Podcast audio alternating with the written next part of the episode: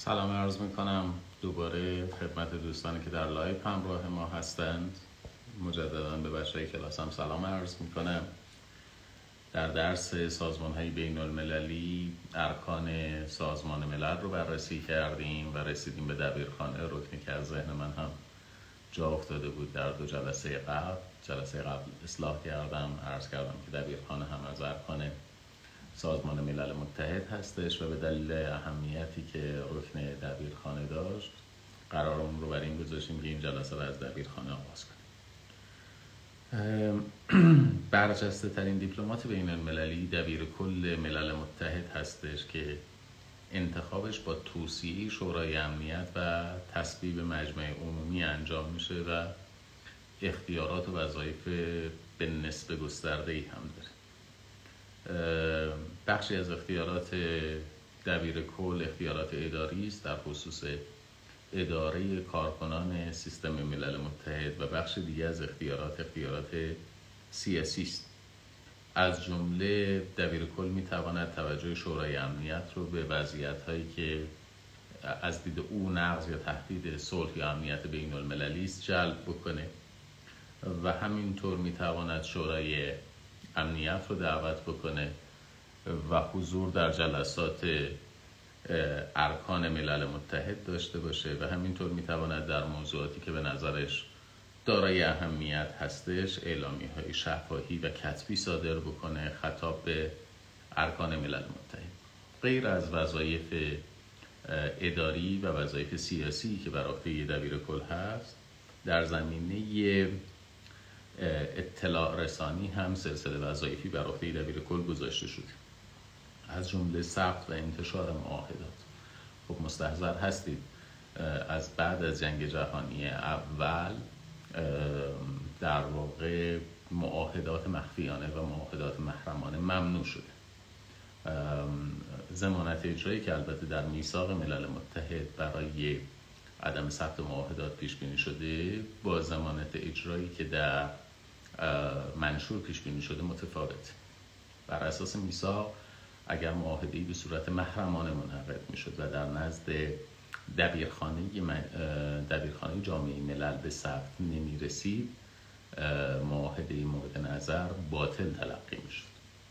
اما منشور ملل متحد معاهده رو که در نزد سازمان ملل به ثبت نرسیده غیر معتبر یا باطل تلقی نمی‌کنه. بلکه معتقد هستش که معاهده مذکور در نزد ارکان سیستم ملل متحد قابل استناد نیست. به مثلا اگر دعوایی در دیوان بین المللی دادگستری اقامه بشه اون دعوا عرض بکنم خدمتتون که نمی‌تواند به عنوان مستند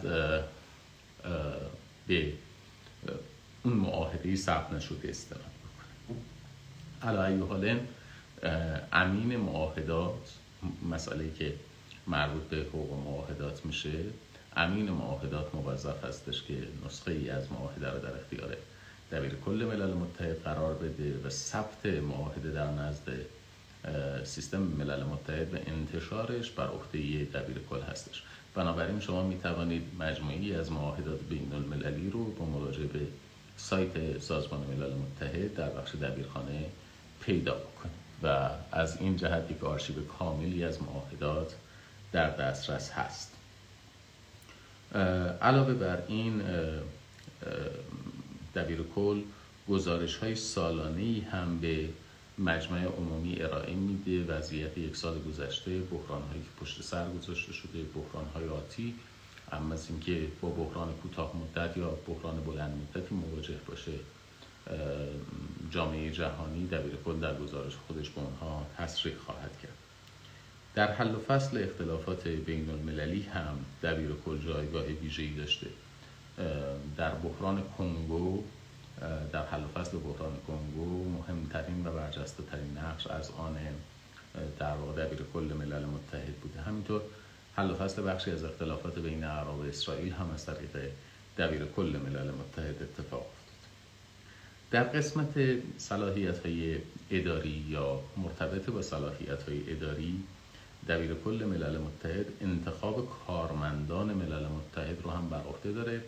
البته باید توازن جغرافیایی رو در توزیع کارمندان رعایت بکنه. باید عنایت داشته باشید که کارمندان ملل متحد و همینطور نمایندگان کشورها در نزد سیستم ملل متحد حتی در مقابل دولت مطبوعشون. البته در مورد کارمندان عرض می‌کنم. حتی در مقابل دولت مطبوعشون از مسئولیت برخوردار هستند و این مسئولیت به دلیل رعایت مسلحت خدمت اونهاست به نحوی که بتوانند تعهدات بین المللی خودشون رو بدون هیچ گونه ترس و ابایی از اینکه توسط کشوری مورد تعقیب قرار بگیرن به اجرا در بیارن. بحثمون در مورد ارکان ملل متحد در اینجا به پایان می‌رسه و باید وارد سازمان های تخصصی ملل متحد بشیم مجموعه سازمان ملل متحد و سازمان های تخصصی ملل متحد عنوان سیستم ملل متحد داده میشه. یعنی وقتی داریم در مورد سیستم ملل متحد صحبت می‌کنیم بحثمون فقط محدود به سازمان ملل متحد نیست بلکه سازمان های تخصصی رو هم شامل میشه. منظور از سازمان های تخصصی چیست؟ چه معیاری وجود دارد برای تشخیص اینکه یا ادعای اینکه یک سازمانی سازمان تخصصی سیستم ملل متحد محسوب میشه؟ ملاک ملاک مالی و بودجه است. یعنی سیستم تخصصی یا سازمان های تخصصی از نظر مالی و بودجه زیر نظر شورای اقتصادی اجتماعی هستند. ابتداعا باید بودجه اونها به تصویب شورای اقتصادی اجتماعی برسه و متعاقبا به تصویب مجمع اون البته این امکان هم وجود دارد در مواردی که اعضای این سازمان های تخصصی از لحاظ تئوریک البته عضو سازمان ملل متحد نباشند و بالعکس ممکن است کشوری عضو سیستم ملل متحد باشه ولی عضو یک سازمان تخصصی نباشه. مقر این سازمان ها لزوما مقر اداری سازمان ملل متحد نیست. ممکن است در شهرهای در کشورهای دیگری هم مستقر باشه. و در این حال به دلیل وابستگی اینها به سیستم ملل متحد می توانند در ابهامات حقوقی از نظر دیوان بین المللی دادگستری در, در قالب رأی مشورتی بهره مند بشه خب مستحضر هست دیوان بین المللی دادگستری دو نوع صلاحیت داره. یکی صلاحیت ترافعی و دیگری صلاحیت مشورتی. در چارچوب صلاحیت ترافعی دیوان بین المللی دادگستری به اختلافات بین دولت ها رسیدگی می‌کنه. فصل خصومت انجام. اما در نظریه مشورتی دیوان نظرش رو در مورد یک مسئله یک سوال حقوقی مطرح مطرح می‌کنه. در واقع دیوان فتوایی صادر می‌کنه در مورد موضوع. این تقاضای نظر مشورتی این استفتا در صلاحیت سازمان های تخصصی سیستم ملل متحد هست. یعنی ارکان سازمان ملل متحد و همینطور سازمان های تخصصی سیستم ملل متحد می توانند در موضوعاتی که به نظرشون یک سوال یا یک مسئله حقوقی وجود داره از دیوان نظری مشورتی تقاضا کنند از دیوان بخوان که دیوان نظرش رو راجع به موضوع حقوقی مطرح بکنه اما باید دقت داشته باشید که نظرات مشورتی دیوان بین المللی دادگستری جنبه ترافعی نداره. این یعنی دیوان در واقع فصل خصومت یا حل اختلاف بین دو تابع حقوقی رو انجام نمیده گذشته از این توضیح کلی باید وارد معرفی سازمان های تخصصی ملل متحد باشیم از دوستان هم تقاضا می‌کنم که دقت داشته باشن به ذهنشون بسپارن فهرست سازمان های تخصصی سیستم ملل متحد رو و در این حال توجه داشته باشن به تفاوت بین سازمان های تخصصی سیستم ملل متحد و سازمان های همکار ملل متحد. فیلمسل آژانس بین المللی انرژی اتمی از سازمان های همکار سیستم ملل متحد هستش نه جزء سیستم ملل متحد. به این معنا که دارای استقلال مالی و بودجه هست اما بعضی از ارکان سازمان ملل متحد دسترسی داره. مثلا آژانس بین المللی انرژی اتمی حالا جلوتر خواهیم دید و تکرار خواهم کرد. سازمان بین المللی انرژی اتمی همین از این صلاحیت برخوردار است که توجه شورای امنیت رو بر وضعیتی جلب بکنه که از دید در واقع سازمان بین المللی انرژی اتمی تهدید یا نقض صلح امنیت بین المللی محسوب باشه ولی در هر حال سازمان های همکار و سازمان های تخصصی تفاوتشون در این هست که سازمان های تخصصی وابستگی مالی و بودجه‌ای به سیستم ملل متحد دارن. بودجهشون باید توسط شورای اقتصادی اجتماعی و متعاون توسط مجمع عمومی به تصویب برسه.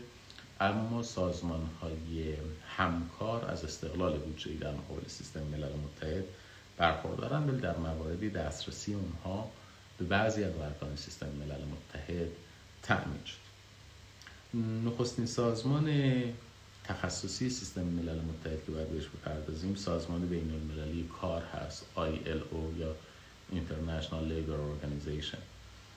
در این سازمان ما با یک ویژگی یا یک مختصات منحصر به فردی مواجه هستیم. این سازمان یک سازمان تریپاتریته یعنی در واقع سه جنس سه نوع عضو درش وجود داره.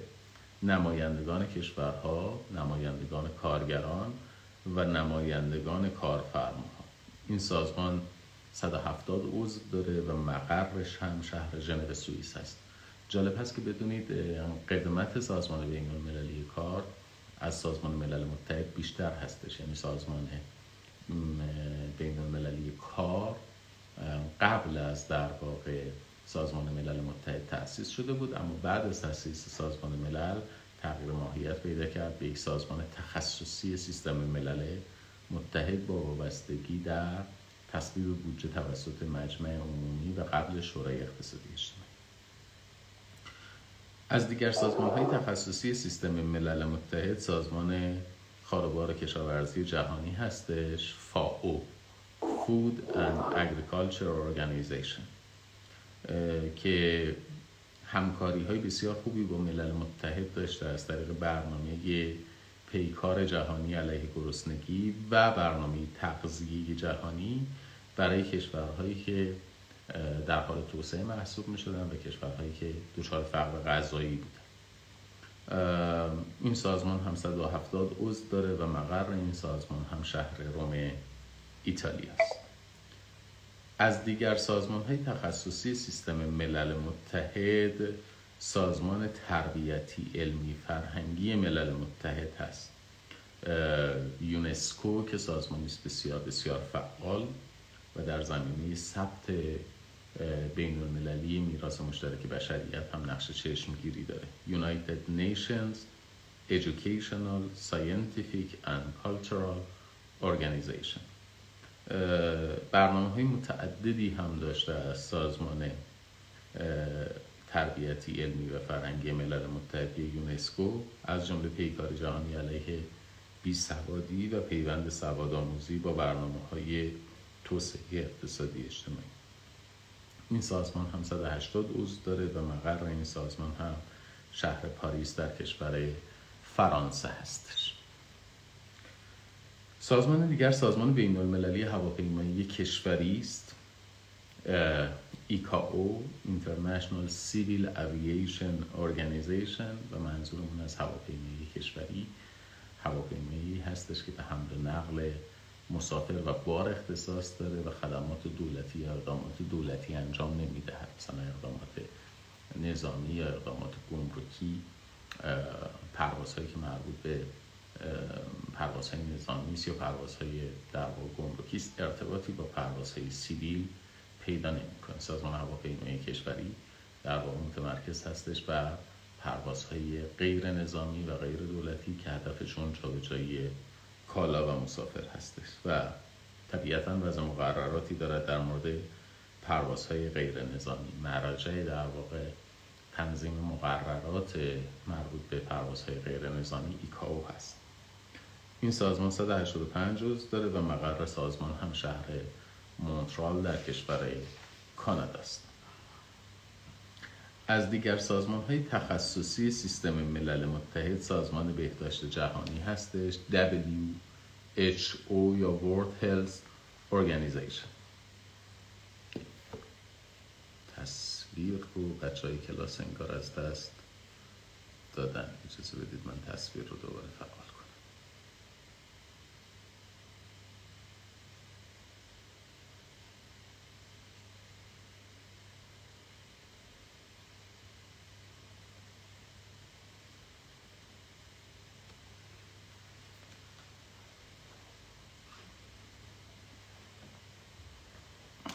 فکر می‌کنم مشکل تصویر رفت شد. عرض می‌کردم از جمله سازمان های بسیار فعال در سیستم ملل متحد و سازمان هایی که امروز ما اسمشون رو خیلی زیاد میشنویم متاسفانه به دلیل بحران کرونا سازمان بهداشت جهانی هستش. خب الان با بحران کرونا ما بیشتر متمرکز هستیم بر مسئله در واقع مهار این بیماری و در عین حال رسیدن به واکسن ولی فعالیت های سازمان بهداشت جهانی صرفا به درمان محدود نمیشه. چون از دید سازمان بهداشت جهانی بهداشت صرفا به معنای فقدان بیماری نیست. سازمان بهداشت جهانی معتقد است که بهداشت به معنای رفاه کامل جسمی، روانی و اجتماعی. این سازمان 190 عضو داره و مقر سازمان بهداشت جهانی شهر ژنو در کشور سوئیس است از جمله مهمترین بخش های سیستم تخصصی ملل متحد گروه بانک جهانی است که به نوعی می شود گفت مبلغ لیبرال ترین دیدگاه ها در سیستم ملل متحد هست و عملکردش هم نشون دهنده دست کم ادعای یک استقلال نسبی در مقابل سیستم ملل متحد گروه بانک جهانی است. خود گروه بانک جهانی از یک سلسله سازمان تشکیل شده. یعنی مجموعی پکیجی از سازمان ها رو ما به عنوان گروه بانک جهانی می‌شناسیم. اجزای گروه بانک جهانی عبارتند از بانک بین المللی ترمیم و توسعه شرکت مالی بین المللی انجمن بین المللی توسعه مرکز بین المللی حل و فصل اختلافات سرمایه گذاری و مؤسسه تضمین چند جانبه سرمایه گذاری فعالیت های بانک جهانی هم متمرکز است بر اعطای وام یعنی روش های تامین مالی قرضی.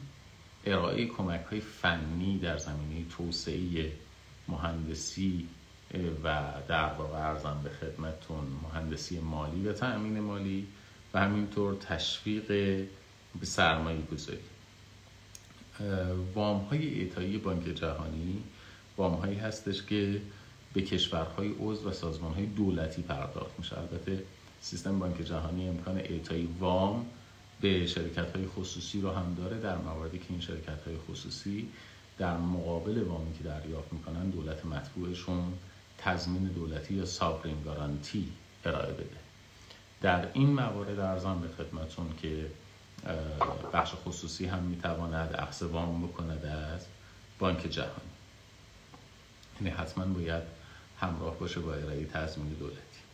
از لحاظ ماهیتی بانک جهانی یک سازمان بین المللی بین الدولی است که به صورت یک شرکت تجاری اداره میشه. اعضای خود بانک جهانی 180 کشور هستند و پیش شرط عضویت در بانک جهانی عضویت در صندوق بین المللی پول IMF هست International Monetary Fund. مقر بانک جهانی هم شهر واشنگتن در ایالات متحده امریکاست. خب به عنوان بخشی از این سیستم همونطور که خدمتون عرض کردم عضویت در بانک جهانی منوط شده است به عضویت در صندوق بین المللی پول IMF هدف IMF یا صندوق بین المللی پول حفظ ثبات ارزی کشورها و حفظ مبادلات ارزی است. اعضای صندوق بین المللی پول موظف هستند ارزش ارز خودشون رو در مقابل سایر کشورها تنظیم بکنن. صندوق بین المللی پول 180 کشور عضو داره و مقرش هم مثل بانک جهانی شهر واشنگتن در ایالات متحده امریکاست یک سلسله سازمان هایی هم داریم که کارکردشون بیشتر جنبه فنی داره یعنی به موضوعات فنی تر در زندگی بین المللی اختصاص پیدا کردن. مثل اتحادیه جهانی پست که تثبیت هزینه ارسال مراسلات از یک کشور به یک کشور دیگه بر اساس موافقت های موافقت های بین المللی از حیطه صلاحیت های در واقع اتحادیه جهانی پست هستش. خود اتحادیه جهانی پست 190 کشور عضو داره و مقرش هم در شهر برن در کشور سوئیس هست. یک سازمان بین المللی دیگه سازمان اتحادیه بین المللی مخابرات دور هست که هدفش بهبود مخابرات راه دوره. از طرق مختلف مثل تلفن، تلگراف، تلکس فاکس رادیو تلویزیون و با 190 کشور به عنوان کشور عضو همکاری می‌کنه و مقرش هم شهر ژنو سوئیس است سازمان دیگری که در سیستم تخصصی ملل متحد قرار داره سازمان جهانی هواشناسی است. هدف این سازمان بهبود سیستم هواشناسی است و این سازمان 185 که عضو داره که مقرش هم شهر ژنو در کشور سوئیس. سازمان دیگه که باید بهش بپردازیم سازمان بین المللی دریایی است. دقت بفرمایید سازمان بین المللی دریایی تا سال 1982 به عنوان سازمان مشورتی دریایی بین دولی شناخته شده بود. موضوع فعالیتش از رویکرد حقوقی البته. تا اونجایی که به مقررات حقوقی مربوط میشه رویکردش در واقع وضع مقررات فنی و ایمنی کشتیرانی یعنی به کشتیرانی مربوط میشه. به نظام حقوق دریاها مربوط نمیشه. آیمو بیشتر متمرکز هستش بر حقوق دریایی. در حقوق دریاها دخالت نمی‌کنه. نهاد بین المللی که ما در زمینه حقوق دریاها داریم سازمان بین المللی مقام بین المللی اعماق هستش. و ارکانی که در کنوانسیون 1982 حقوق دریاها پیش بینی شد این دوتا رو با هم دیگه این موقع اشتباه نگیرید. سازمان در واقع بین المللی دریایی متمرکز هستش بر ترافیک دریایی بر حمل و نقل دریایی بر حقوق دریایی و مقررات فنی ایمنی کشتیرانی 150 کشور عضو داره و مقرش هم شهر لندن در کشور بریتانیا است. بهتر بگم در کشور انگلستان.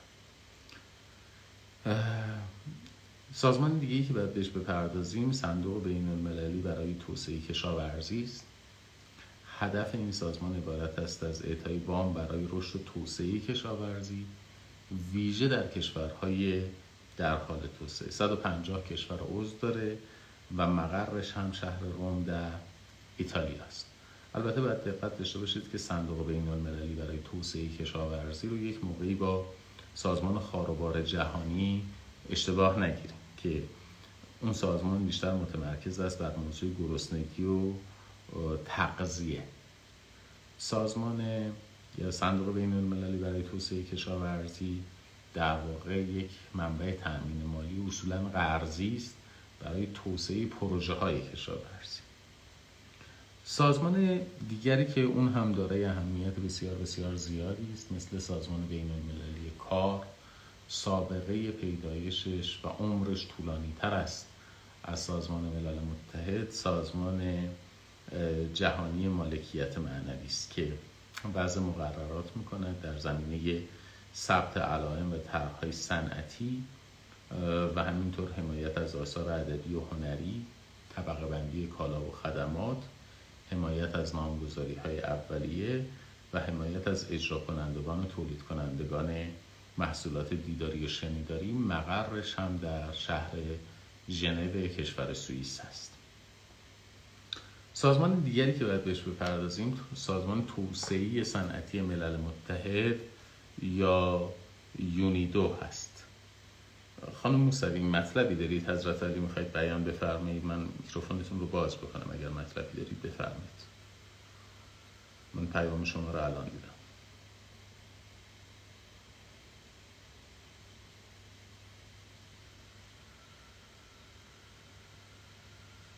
بسیار سرکار خانم روحی شما مطلبی دارید؟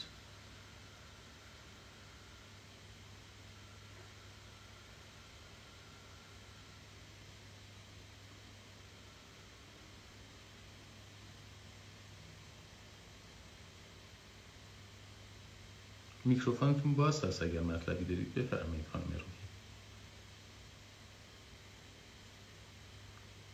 خانم پیام. بسیار. مرسی. عرض کردم سازمان دیگه که باید بهش بپردازیم سازمان توسعه صنعتی ملل متحد یا یونیدو هستش که در سال 1966 تأسیس شد البته به عنوان رکن فرعی و مستقل مجمع عمومی و در سال 1985 تبدیل شد به یک سازمان تخصصی. هدف یونیدو تسریع فرایند صنعتی شدن کشورهای در حال توسعه هست. و تأسیسش در واقع به دنبال استقرار نظم نوین اقتصادی بین المللی صورت گرفت. 170 کشور عضو داره و مقرش هم شهر وین در کشور اتریش هست.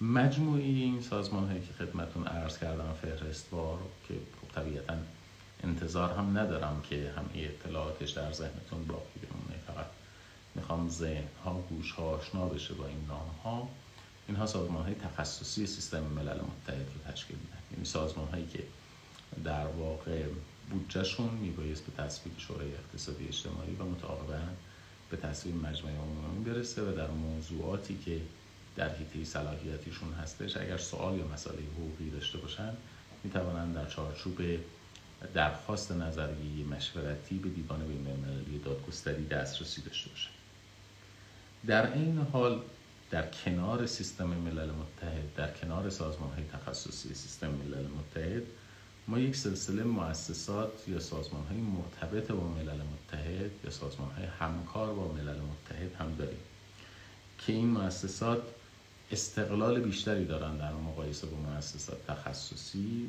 به منظور از استقلال بیشتر داشتن استقلال بودجه بودجه این تصویب بودجه اونها نیازمند تصویب شورای اقتصادی اجتماعی به مجمع از جمله مؤسسه بین المللی انرژی اتمی، سازمان جهانی جهانگردی، مقام بین المللی اعماق دریاها، دیوان بین المللی کیفری و سازمان تجارت جهانی از جمله این سازمان های همکار سیستم ملل متحد هستند. با این توضیحات مشخص میشه که سازمان بین المللی انرژی اتمی سازمان تخصصی سیستم ملل متحد نیست اما و در این حال در چارچوب اهداف سیستم ملل متحد فعالیت می‌کنه و وظایفش عبارتند از ترویج استفاده صلحآمیز از انرژی اتمی وضع استانداردهای ایمنی و محیط زیستی ارائه خدمات فنی و مبادله اطلاعات علمی و فنی. یکی از مهمترین صلاحیت هایی که به سازمان بین المللی انرژی اتمی داده شده است این هستش که می‌تواند به شورای امنیت و شورای اقتصادی اجتماعی گزارش بده و موظف به ارائه گزارش هم به مجمع عمومی هست. در این حال می‌تواند توجه شورای امنیت رو به وضعیت های جلب بکنه که از دید سازمان بین المللی انرژی اتمی تهدید یا نقض صلح امنیت بین المللی است. شما احتمالاً این عبارت به گوشتون خورده ارجاع پرونده ایران توسط آژانس بین المللی انرژی اتمی به شورای امنیت. در واقع از همین جهت بود. یعنی بحران هسته ایران هم از جایی شروع شد که در واقع شورای حکام آژانس بین المللی انرژی اتمی توجه شورای امنیت رو جذب کرد به وضعیت پرونده یا برنامه اتمی ایران به عنوان یک تهدید علیه صلح امنیت بین از دیگر سازمان های همکار سیستم ملل متحد سازمان تجارت جهانی است که هسته اولیه این سازمان با موافقت نامه عمومی تعرفه و تجارت یا گات شکل گرفت General Agreement on, Tariff and Trade. خود گات توافق نامه عمومی تعرفه و تجارت جزئی از منشور هاوانا یا اساسنامه سازمان بین المللی تجارت بود که در 24 مارس 1948 به تصویب رسید. ولی در واقع ایالات متحده امریکا حاضر به پذیرش در واقع اساسنامه هاوانا برای سازمان بین المللی تجارت نشد و در نتیجه فقط گات قابلیت اجرایی پیدا کرد به سازمان بین المللی تجارت در سال 1948 تأسیس نشد. اما بعدها در 15 آوریل 1994 با امضای سند نهایی مذاکرات دور اروگوئه اساسنامه سازمان تجارت جهانی به تصویب رسید و امروزه گات گات 1994 بخشی از در واقع اسناد مربوط به سازمان تجارت جهانی است. خود سازمان تجارت جهانی هم فعالیتش رو از اول ژانویه 1995 آغاز کرده. همه 128 کشوری که عضو گاتس بودن به عضویت سازمان تجارت جهانی هم در اومدن و مقر سازمان هم شهر ژنو سوئیسه. از سازمان هایی است که روش پیوستن به سازمان پکیج دیل این روش همه یا هیچه. هر کشوری که می‌خواد به عضویت سازمان تجارت جهانی در بیاد میبایست در بد و عضویت تمام در واقع رگولیشن ها و مقرراتی رو که در چارچوب سازمان تجارت جهانی به تصویب رسیده بپذیره و صرفا بعد از پذیرش تمام این مقررات هستش که می‌تواند به سازمان در بیاد. نمی‌تونه بخشی رو مورد پذیرش قرار بده بخشی رو رد بکنه یا نسبت به اونها اعمال رزرو بکنه. از معاهدات دیگری که در واقع رزرو در اونها ممنوع بود معاهده 1982 حقوق دریا هست. ولی وسیعتر از اون در چارچوب گات در چارچوب معذرت می‌خوام سازمان تجارت جهانی. همه مقرراتی که در چارچوب سازمان تجارت جهانی وجود داره نه فقط گات گات گاتس تریپس همه اینها رو در واقع یک کشوری که وضعیت سازمان تجارت جهانی در میاد بدون حق شرط باید مورد پذیرش قرار خب بحثمون در مورد در واقع سازمان های همکار هم به پایان رسید هم سازمان های تخصصی رو بحث کردیم هم سازمان های همکار رو الان باید بپردازیم به سازمان های قاره یا منطقه احتمالا بحثمون در مورد سازمان های قاره یا منطقه نیمه کاره خواهد موند ولی خب برای اینکه زمانمون هم زمان محدودی هستش و عقب نگفتیم از کلاس یه مقدار هم در مورد سازمان های قاره یا منطقه صحبت خود سازمان های قاره یا منطقه سازمان هایی هستند که وجودشون رو سازمان ملل متحد پذیرفته مورد تایید قرار داده. البته منوط به اینکه فعالیتشون با اهداف و اصول ملل متحد در تعارض نباشه. چون سازمان ملل متحد نظارت می‌کنه که کشورهای عضو و تابعان حقوق بین الملل از اهداف و ارزش های سازمان ملل متحد تخطی نکنند. حل و فصل اختلافات توسط این سازمان ها مقدم بر ارجاع اختلاف به شورای امنیت هسته چون شورای امنیت هم می‌تواند یک اختلاف بین المللی رو در بر اساس فصل شش در دستور کار خودش قرار بده اما قبل از دسترسی به شورای امنیت برای حل فصل یک اختلاف بین المللی در چارچوب فصل شش مقدمتا کشورها باید به سازمان های منطقه‌ای و قاره‌ای مراجعه بکنن. مبناش هم ماده 23 و بند دوی ماده 52 منشور ملل متحد هستش. شورای امنیت هم می‌تواند اقدامات اجرایی رو به این سازمان ها ارجاع بده. یعنی ممکن است تقاضا بکنه از این سازمان ها که در اموری در عرصه بین المللی نقش آفرینی بکنن. به استناد ماده 53 منشور ملل متحد. از جمله معروفترین و مهمترین سازمان های بین المللی در واقع منطقه و قاره سازمان آتلانتیک شمالی است هدف این سازمان در واقع دفاع جمعی و فردی کشورهای اروپای غربی و ایالات متحده امریکا در برابر سیاست های اتحاد جماهیر شوروی بود.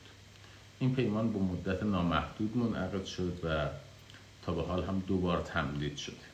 مبنای فعالیتش ماده 51 منشور هستش یعنی استناد به اصل دفاع مشروع. و همینطور ماده 5 پیمان ناتو که مقرر کرده از حمله به هر یک از کشورهای عضو به منزله حمله به همه کشورهای عضو هستش. پس بنابراین در صورت حمله به هر کدوم از کشورهای عضو بقیه اعضا هم می‌توانند به استناد دفاع مشروع وارد مخاسمه مسلحانه بشن. فعالیت سازمان صرفا جنبه نظامی نداره علاوه بر جنبه نظامی سازمان ناتو در زمینه های سیاسی اقتصادی و اجتماعی هم فعالیت دارد ارکان ناتو عبارتند از شورای آتلانتیک شمالی و کمیته نظامی که مرکب هستش از رؤسای ستاد ارتش کشورهای عضو و مقرش در واشنگتن هست و اجرای تصمیمات کمیته نظامی توسط گروه دائمی ستاد ارتش آمریکا انگلستان و فرانسه انجام میشه.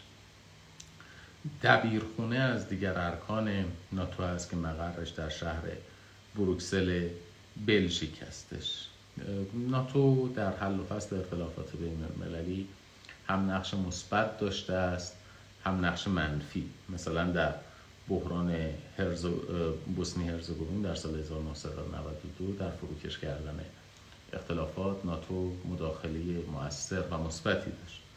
به عکسش در سال 1999 مداخله ناتو بدون مجوز شورای امنیت در بحران کوزوو مشکلات بسیار بسیار زیادی رو ایجاد کرد. حتی سربستان علیه اعضای ناتو به استناد ماده پنج کنوانسیون منع جنوسید یا کنوانسیون مثلا منع نسل کشی طرح دعوا کرد که البته دیوان بین المللی دادگستری استماع نکرد دعوای سربستان رو مشخصا این دلیل که مدعی بود سربستان جانشین کشور یوگسلاوی نیست و در نتیجه سربستان عضو, عضو سازمان ملل متحد تلقی نمیشه با فروپاشی یوگسلاوی به صورت خود به خود سربستان جانشین یوگسلاوی نیست و عضویت یوگسلاوی در واقع به یه معنای ارث نمی‌رسه به سربستان. بنابر این دعوای سربستان علیه اعضای ناتو دعوای کشور غیر عضو سازمان ملل متحد علیه اعضا هستش که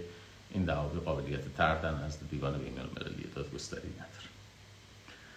نهاد دیگری که باید بهش بپردازیم شورای اروپاست. اسرائیل و واتیکان یا سریر مقدس هم البته عضو ناظر شورای اروپا هستند. هدف شورای اروپا گسترش همکاری سیاسی بین کشورهای عضو هستش و ارکانش عبارتند از کمیته وزیران که رکن اصلی محسوب میشه و مجمع پارلمانی که با نمایندگانی به تعداد متفاوت از کشورهای عضو و با شأن مشورتی تشکیل میشه. یک کمیته مختلف هم داره برای رفع اختلافات بین کمیته وزیران و مجمع پارلمانی. شامل پنج عضو کمیته وزیران و شش عضو کمیسیون دائمی مجمع پارلمانی و رئیس مجمع پارلمانی. هیته فعالیت های شورای اروپا مهمه. یعنی در واقع دقت داشته باشیم. با دیگر نهادها مثل اتحادیه اروپا اشتباه نگیریم. مهمترین زمینه فعالیت شورای اروپا توسعه موازین حقوق بشری است. و به همین دلیل معاهده اروپایی حقوق بشر در 4 نوامبر 1950 به ابتکار عمل شورای اروپا به تصویب رسید. کمیسیون اروپایی حقوق بشر هم در همین چارچوب تأسیس شد و دادگاه اروپایی حقوق بشر هم به همین ترتیب. البته این دو نهاد در معاهده اروپایی حقوق بشر پیش بینی شدن و مقر سازمان هم در شهر استراسبورگ کشور فرانسه واقع هست. ولی مهمترین ویژگی شورای اروپا این هستش که تمرکز دارد بر موضوع در واقع توسعه حقوق بشر اگر بخوایم بحثمون رو در مورد سازمان های اروپایی تمام بکنیم به دو سازمان دیگه هم باید اشاره بکنیم هم اتحادیه اروپا و هم سازمان امنیت و همکاری در اروپا. اتحادیه اروپا جانشین جوامع اروپایی است. شامل جامعه اروپایی زغال سنگ و فولاد که در 18 آوریل 1951 تأسیس شد جامعه اقتصادی اروپا یا بازار مشترک و جامعه اتمی اروپا که تأسیسش به سال 1957 برمیگرده. کشورهای مؤسسش عبارتند از فرانسه، آلمان، ایتالیا و کشورهای بنلوکس شامل بلژیک، هلند و لوکزامبورگ معاهده ادغام ادغام این نهادها در سال 1965 منعقد شد پیش بینی ارکان مشترکی داشت برای هر سه جامعه. شامل رکن مشترک شورای وزیران، کمیسیون و بعدا هم شورای اروپایی که کنفرانس سران هستش. دقت بفرمایید که شورای اروپایی رو به عنوان رکنی از در واقع اتحادیه اروپا با شورای اروپا اشتباه نگیرید. این خیلی نکته مهمه. شورای اروپای سازمان بین المللی مستقلی است که بیشتر در زمینه توسعه حقوق بشر فعالیت می‌کنه. اما شورای اروپایی یکی از ارکان مربوط به اتحادیه اروپا است. رکن دیگرش پارلمان اروپاست که توسط مردم برای پنج سال انتخاب میشن و دیوان دادگستری اروپایی. طرح وحدت اروپا هم در سال 1986 مطرح شد که معاهده روم رو به کلی دستخوش تغییر و تحول کرد و 34 ماده رو تشکیل میده و بعدا هم پیمان معاهده اتحادیه اروپایی یا پیمان ماستریخ هم در سال 1992 به تصویب رسید مهمترین تحولاتی که ما در اتحادیه اروپا اخیرا داشتیم خروج بریتانیا از اتحادیه اروپا بوده هرچند روابط نزدیک خودش رو با اتحادیه اروپا حفظ کرد عرض بکنم خدمت شریفتون که سازمان دیگری که باید در موردش صحبت بکنیم سازمان امنیت و همکاری اروپا هست که در واقع به دنبال اعلامیه هلسینگی اعلامیه هلسینکی بین همه کشورهای اروپایی تشکیل شد به استثنای آلبانی و ایالات متحده و آمریکا. در سه بخش فعالیت می‌کنه امور امنیتی، همکاری اقتصادی و حقوق بشر و شروع فعالیتش هم از سال 1975 میلادی بعدها منشور پاریس در چارچوب سازمان امنیت و همکاری در اروپا شکل می‌گیره. در سال 1992 و تاکید دارد بر اصولی مثل دموکراسی، حقوق بشر و اقتصاد بازار آزاد به عنوان یک کنفرانس دائمی. در سال 1994 هم بود که به سازمان امنیت و همکاری اروپا تغییر نام داد و از سال 1992 هم فعالیت خودش رو به عنوان یک سازمان منطقه فصل 8 و مداخله با رضایت طرفین در مخاصمات مسلحانه و در اقدامات بعد از آتش بس آغاز کرده. نقش بسیار مثبتی هم داشته سازمان امنیت همکاری اروپا در اجرای موافقتنامه دیتون در حل و فصل مسئله بوسنی هرزگوین در سال 1996 و همینطور تشکیل نیروهای حافظ صلح در منطقه قرباق البته در جنگ اول قرباق که با پیروزی در واقع ارمنستان همراه بود. خب فکر می‌کنم به همین میزان اکتفا بکنه. انشالله جلسه آینده در مورد سازمان های اروپایی سازمان های آمریکایی با هم دیگه بحثمون رو ادامه خواهیم داد. من live رو در همینجا تموم می‌کنم. اگر دوستان در سر کلاس مطلب و سوال و مسئله ای داشته باشن در خدمتشون هستم. خسته نباشید.